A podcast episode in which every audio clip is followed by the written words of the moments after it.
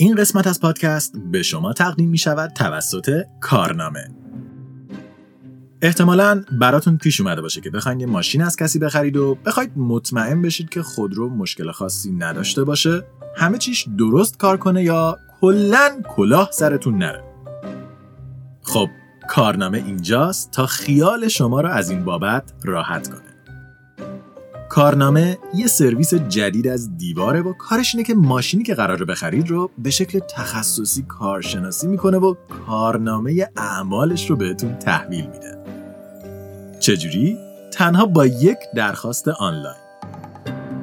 بعد از درخواست شما و در کمتر از سی دقیقه یک کارشناس خبره در محلی که مشخص کردید حاضر میشه و خودروی مورد نظر رو از لحاظ فنی، رنگ، بدنه و مدارک به شکل کامل و دقیق بررسی می‌کنه و گزارشی درباره بیش از 400 آیتم مختلف در خودرو به شما ارائه میده تا از جیک و پوک ماشین باخبر بشین و بتونید با اطلاعات کامل خرید کنید.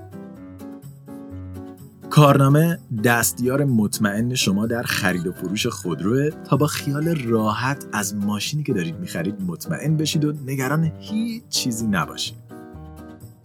برای کسب اطلاعات بیشتر می‌تونید به وبسایت کارنامه دات مراجعه یا تا آخر پادکست صبر کنید. شب بود و هوای گرم ابتدای تابستون محوطه دانشگاه کمبریج رو به فضای ایدئال برای گردش، پیاده روی و مهمونی تبدیل کرده بود.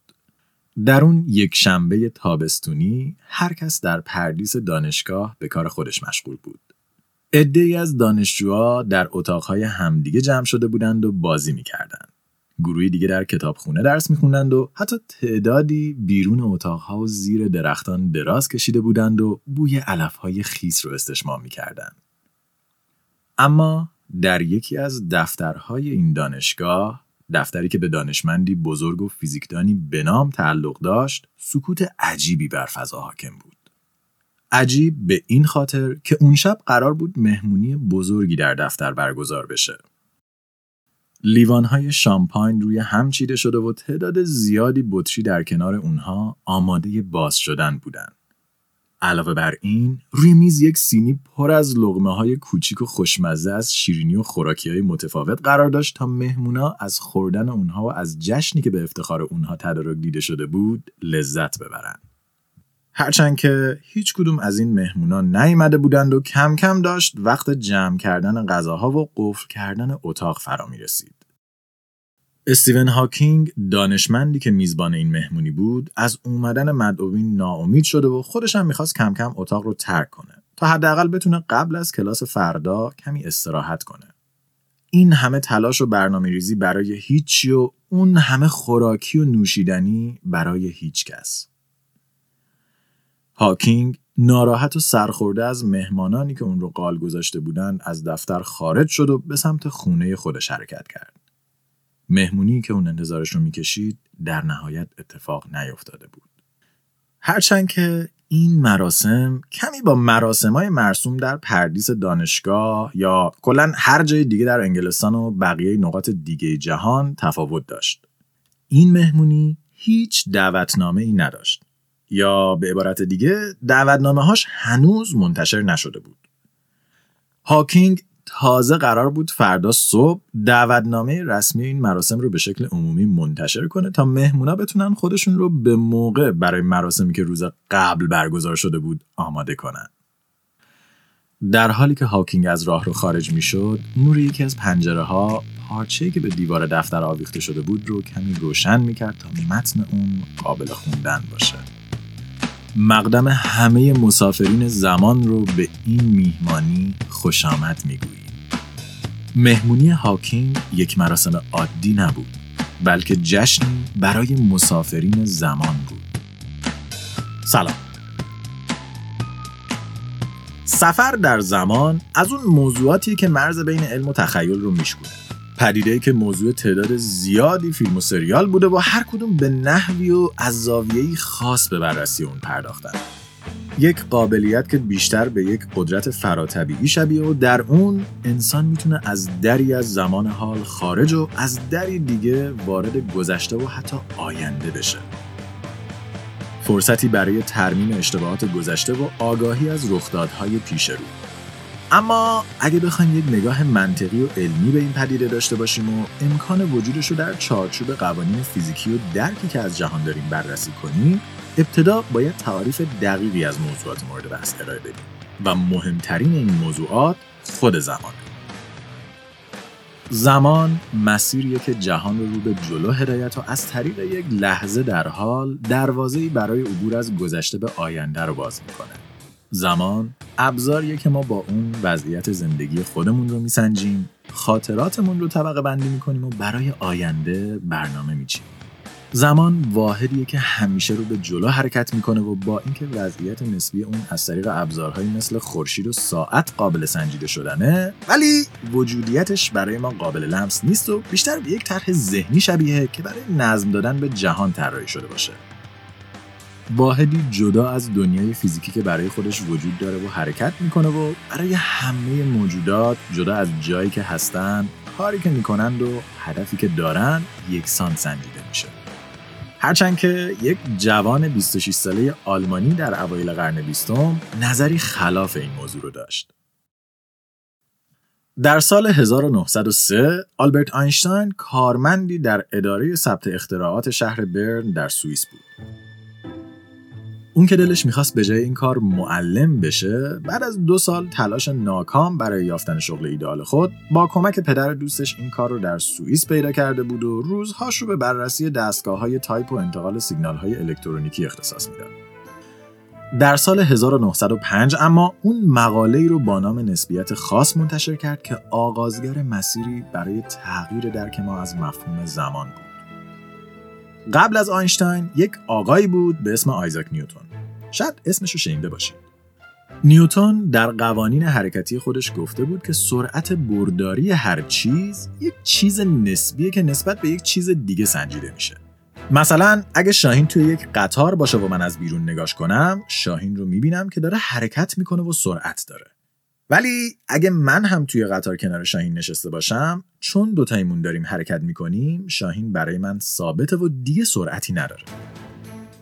اما مدتی بعد جیمز مکسول که شاید اسم اون رو هم شنیده باشید اومد حساب کردید که سرعت نور جدا از اینکه کی از کجا با چه سرعتی رو نگاه کنه همیشه و همیشه 299 میلیون و 792458 متر پر ثانیه است. حالا آینشتاین اومد این دوتا رو کنار هم گذاشت و دید که این دوتا قانون قوانینی اصلی و کلیدی که به کل نظام فیزیک حاکم بودن با هم تناقض داشتند و دچار یک بحران ایدئولوژیک شد. فرض کنید شما اینجا واسطادین و از شانستون دو تا رعد و برق همزمان به دو طرفتون می‌خوره.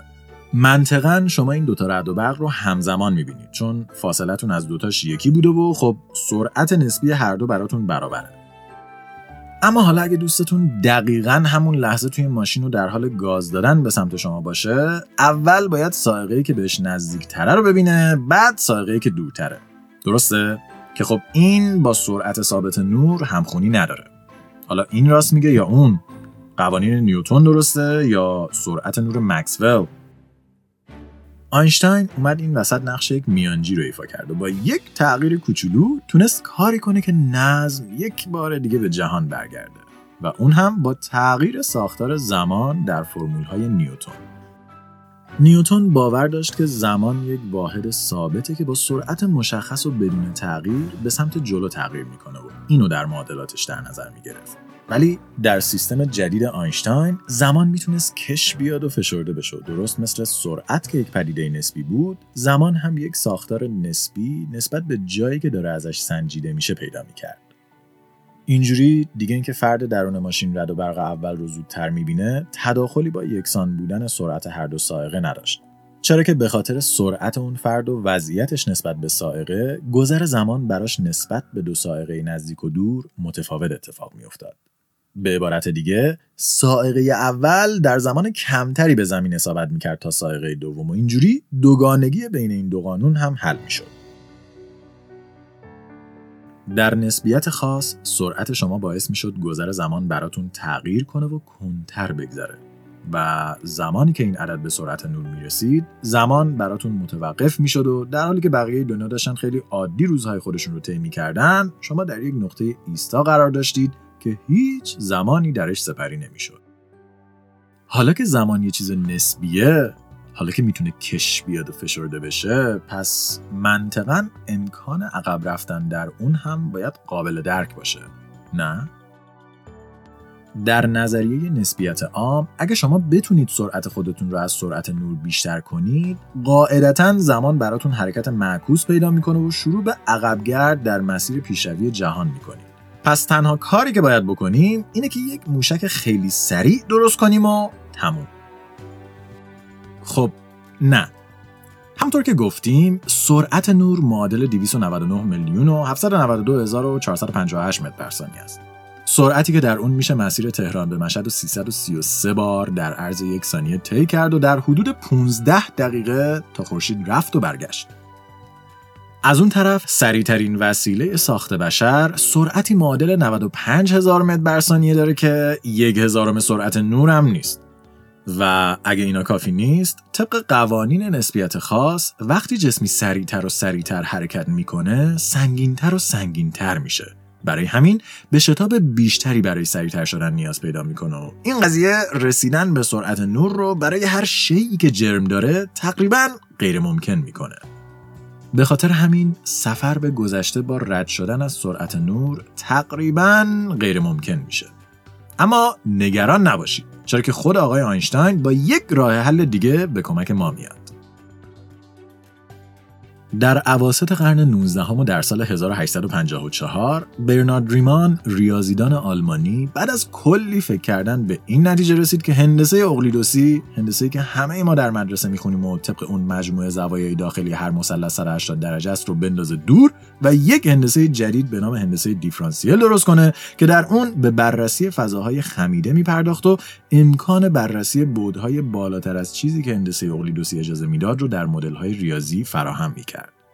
برای درک هندسه دیفرانسیل اینجوری تصور کنید که شما و کل وجودتون یه شخصیت دو بودی روی کاغذی در یک جهان سه بودی هستید که ناگهان از این کاغذ بیرون میایید و برای اولین بار با جهانی روبرو میشید که بیش از دو بود چپ و راست و بالا و پایین داره.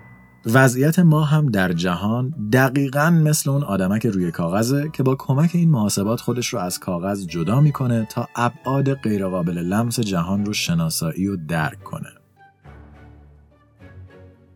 آلبرت آینشتاین در سال 1916 اومد معادله ریاضیاتی که ریمان 62 سال قبل درآورده بود رو در جهان پیاده کرد و زمان رو از یک واحد مستقل و اونطور که نیوتن بهش معتقد بود جدا و اون رو در بافت جهان گنجون.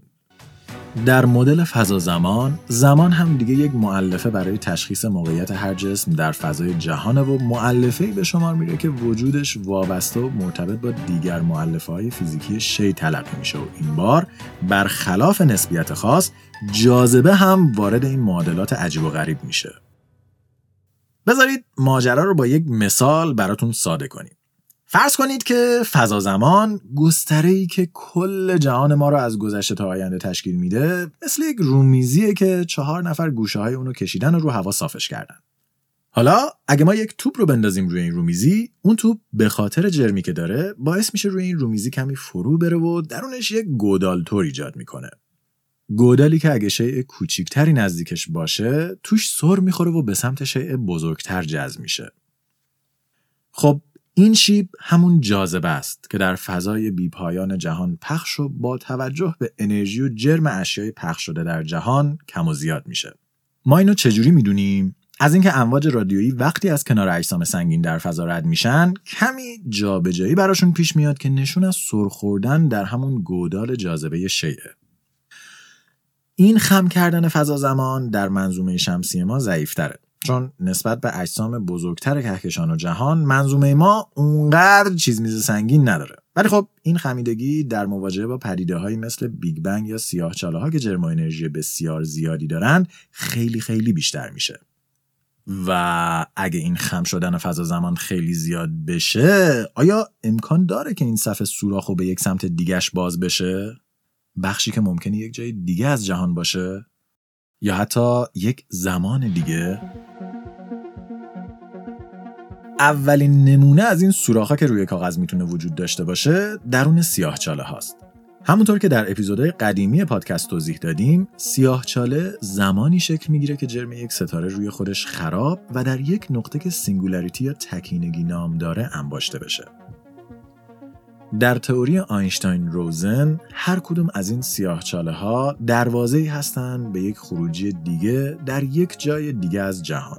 خروجی به اسم سفید چاله که جایی که درست مثل بیگ بنگ و برخلاف سیاه چاله به جای مکش داده ها اونها رو به بیرون تف می‌کنه. هرچند که متاسفانه امکان گذر از پل آینشتاین روزن وجود نداره چون فشار انرژی بین این مسیر اونقدر زیاده که تقریبا جاده بسته است و قبل از اینکه بتونید به گذشته خودتون سفر کنید می‌تونید با آینده‌تون خدافظی کنید. پس سفر در زمان کنسر بریم خونمون خب هنوز نه. یک راه دیگه مونده و اونم اینه که خودمون آستینا رو بالا بزنیم و دستی فضا رو خم کنیم و به عبارتی یک کرمچاله مصنوعی درست کنیم. درست کردن یک کرمچاله مصنوعی فرایندیه که احتیاج به کمی خلاقیت داره. چرا که باید فضا زمان رو در مسیری خلاف شیبی که در حالت طبیعی داره خم کنیم و برای این کار به یک چیزی احتیاج داریم که اثری مخالف جاذبه داشته باشه. یعنی یه چیزی که انرژی و وزنش منفی باشه. ولی مگه داریم؟ انرژی و جرم تنها چیزایی که یا هستن یا نیستن دیگه. یا یه جسمی وزن داره یا اگه وزن نداره اصلا وجود نداره. چه برسه به اینکه وزن منفی داشته باشه. پس چجوری می‌تونیم یه چیزی با جرم منفی پیدا کنیم که بخوایم باش جهان رو خم کنیم؟ اینجاست که فیزیک کوانتومی وارد داستان میشه.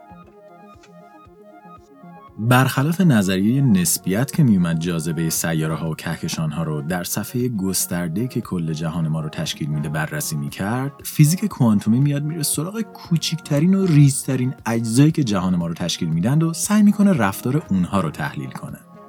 فیزیک کوانتوم خیلی عجیبه. چون وقتی که اینقدر وارد جزئیات ذرات سازنده جهان میشیم قوانینی که روی اجسام بزرگ کار می‌کنن از کار میفتند و ریز ذراتی که همون اجسام بزرگ از اونها ساخته شده از قوانینی که اجسام بزرگترشون از اونها پیروی می‌کنن جدا میشند و رفتار خاص خودشون رو نشون میدن.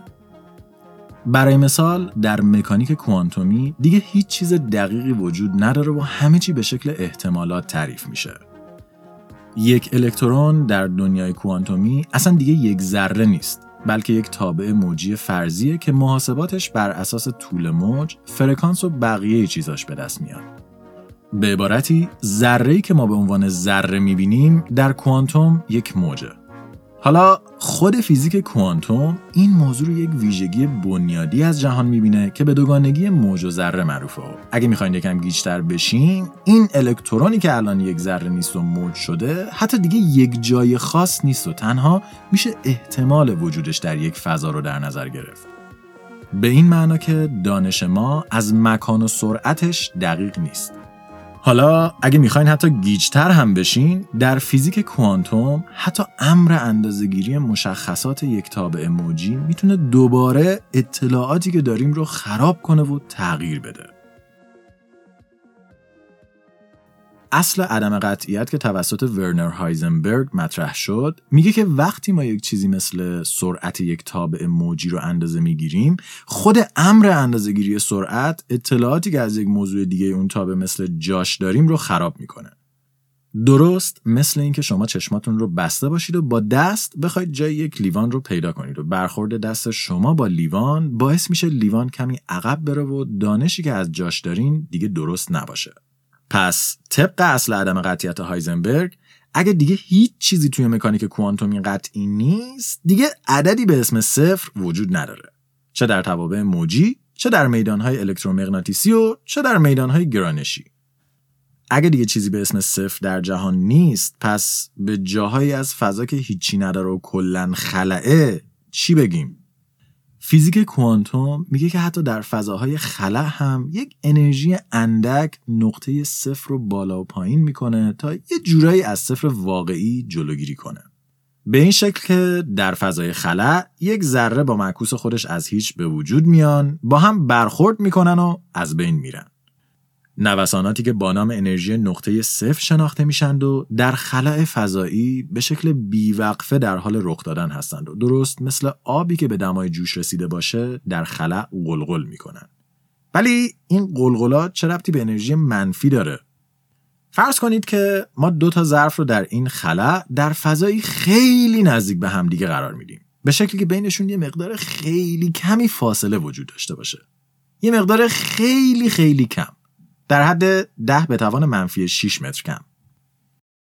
در بیرون ظرف همونطور که توضیح دادیم ذرات مختلف به وجود میان و از بین میرن تا نوسانات انرژی برقرار باشه. ولی در فاصله کم بین دو ظرف همین اتفاق میفته با این تفاوت که ذره هایی که درست میشن به خاطر فضای کم محدودترن و طول موج کوتاهتری نسبت به ذره های تولید شده در بیرون دارن.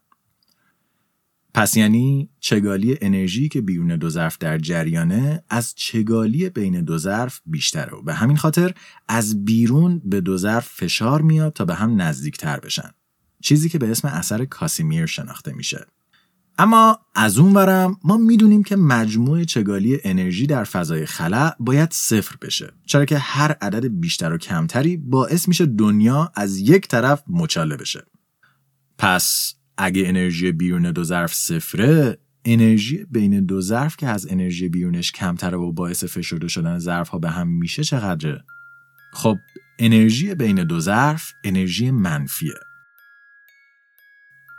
پس الان ما یک تئوری داریم که میگه دو نقطه از زمان و مکان می‌تونن سوراخ رو به هم وصل بشن و یه ابزار داریم تا این سوراخ رو برامون درست کنه پس تنها کافی یکم وایسیم تا علم و تکنولوژیمون اونقدر که می‌خوایم پیشرفت کنه و شپلق ماشین زمان آماده مصرفه.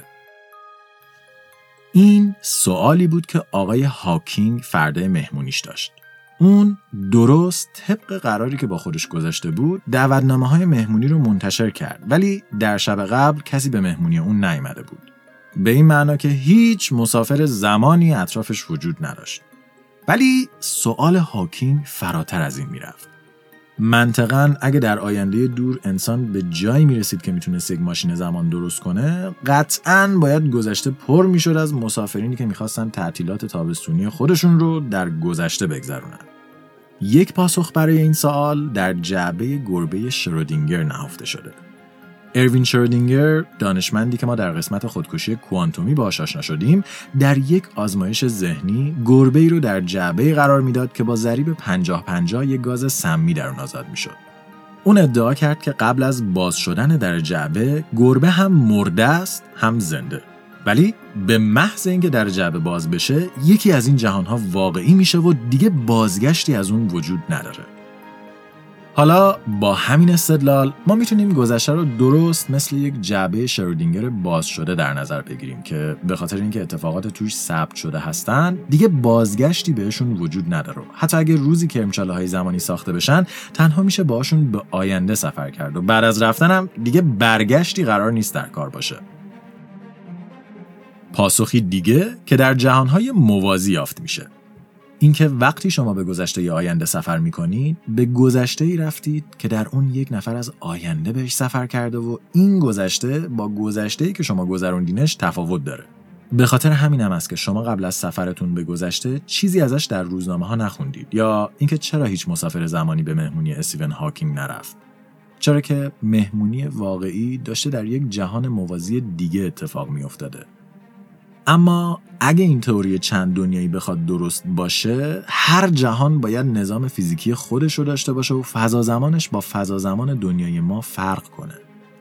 مثل یک حباب که از حباب ما جدا شده باشه و در چنین حالتی هیچ سوراخی در جهان ما نمی‌تونه ما رو به جهان دیگه ببره و ما رو میرسونه به آخرین پاسخ و گمانه حفاظت زمانی. یعنی ساختار جهان به گونه که از هر گونه سفر در بعد زمان جلوگیری می‌کنه. درست مثل سازمانی که کارش پیشگیری و دستگیری هر کسیه که بخواد در زمان سفر کنه و با قوانینی که می‌ذاره روز به روز این کار رو سختتر می‌کنه. استیون هاکینگ این حد رو در سال 1992 و در یکی از مقالاتش نوشت که اولین قانون جلوگیری محدودیت نرسیدن به سرعت نور بود و دومین قانون غیر ممکن بودن بازنگه داشتن کرمچاله ها و حتی اگر روزی انسان ها بتونن با کمک انرژی منفی این چاله ها رو ایجاد کنند و بازنگه دارن قانونی دیگه خودشون نشون میده که جلوی سفر به گذشته رو می‌گیره. هرچند که این بازی موش و گربه تازه شروع شده و با پیشرفت علم لایه های جدیدتری به اون اضافه میشه. جدیدترین این لایه ها نظریه به اسم تئوری M که یکی از نسخه های نظریه ریسمان یا string ه. نسخه M نظریه string که خودش به یه قسمت اختصاصی در StringCast احتیاج داره میگه که جهان از یازده بعد تشکیل شده. چند بعد اون همون ابعادیه که ما حس می‌کنیم. بقیهش ابعاد ریزی هستند که در اجزای تشکیل دهنده جهان ما مخفی شدند و شاید با بازی با این ریز ابعاد و تغییر اونها بالاخره دروازه های سفر زمانی به روی انسان باز بشه و سازمان حفاظت زمانی یک بار برای همیشه شکست بخوره. هرچند که تا اون موقع ما چیزی جز برده این یکتای همیشه در حال حرکت نیستیم. مهره ای در مسیر بیپایان و رو به جلوی زمان.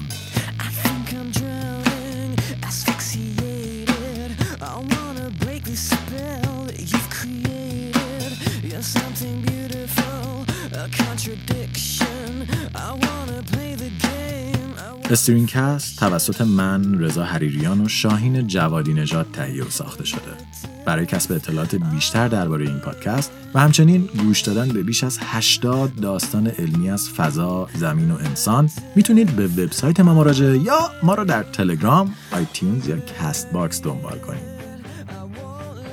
همچنین برای دیدن محتوای تکمیلی این قسمت و کلی چیز میزای دیگه از قسمت های قبلی ما رو در اینستاگرام پادکست دنبال کنید. این قسمت از پادکست به شما تقدیم می شود توسط کارنامه کارنامه سرویس جدیدی از دیواره که کارش اینه که دستیار شما در فرایند خرید یا حتی فروش ماشین باشه. دستیاری که به شما کمک می‌کنه از شرایط فنی، رنگ، بدنه و حتی مدارک خود رو مطمئن بشید و یک گزارش 435 موردی از سرتاپ های ماشین بگیرید. کار کارنامه اینجوریه که شما درخواست بررسی و تلفنی آنلاین ثبت می‌کنید و همین در کمتر از سی دقیقه یک کارشناس میاد محلی که مشخص کردید و خودروی مورد نظر رو بررسی می‌کنه. کارشناسان کارنامه هم همه افراد حرفه‌ای و مسلطی هستند که از دانش روز آگاهند و به شکل تخصصی برای این کار آموزش دیدن. و اگه اینا کافی نیست کارنامه بعد از بررسی ماشین و با کمک اطلاعات دیوار و جمعآوری روزانه قیمت از مراکز تعویض پلاک به شما حتی قیمت پیشنهادی هم میده تا یه وقت خدای نکرده سرتون کلاه نره و خب کارنامه اونقدر به گزارشی که میده مطمئنه که گزارش بدنه خودروی شما رو تا سقف 20 میلیون زمانت می‌کنه کی دیگه حاضر از این کارو بکنه خلاصه که سری بعدی که خواستید ماشین بخرید یا بفروشید حتما حتما به وبسایت کارنامه سر بزنید و از خدماتشون استفاده کنید. همچنین با استفاده از کد تخفیف استرینکست می‌تونید تا پایان امسال از یک تخفیف 20 درصدی هم برخوردار بشید. کارنامه دستیار مطمئن شما در خرید و فروش خودرو. گمانه حفاظت زمانی برگرفته شده از کتاب جوابهای کوتاه برای پرسشهای بزرگ نوشته آقای استیون هاکینگ بود. آخرین کتاب از این دانشمند بزرگ که در اون به بررسی سوالهایی مثل آینده جهان، مهاجرت از زمین، هوشیاری هوش مصنوعی و خیلی چیزای دیگه می‌پردازه و خوندنش برای هر کسی که به علم و تکنولوژی علاقه منده ضروری و واجبه. ما در این فصل می‌خوایم کلی داستان هیجان انگیز و اتفاقات علمی عجیب و غریب براتون تعریف کنیم. پس با مشترک پادکست شدن در اپ های پادگیر و دنبال کردن ما در شبکه های مجازی از قسمت های بعدی با خبر بشید. استرینکست یک پروژه رایگانه و همیشه رایگان باقی میمونه. ولی کمک های شما باعث میشه ساخت پادکست آسونتر و تأمین هزینه های اون راحت تر بشه.